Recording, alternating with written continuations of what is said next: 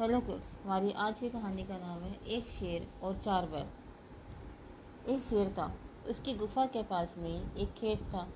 खेत में चरने आने वाले जानवरों को वह घात लगाकर पकड़ता और उन्हें अपना भोजन बनाता था। चार बैलों में बड़ी दोस्ती थी। एक बार वह चारों बैल उसी खेत में चरने आए। वे चारों सदा साथ साथ रहते थे। कई बार शेर ने उन पर हमला कर उन्हें पकड़ना चाहा, पर पकड़ ना पाया।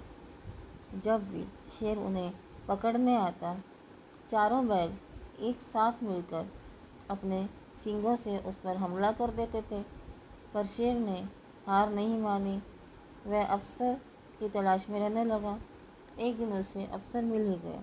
किसी बात पर उन चारों बैलों में एक दिन लड़ाई हो गई।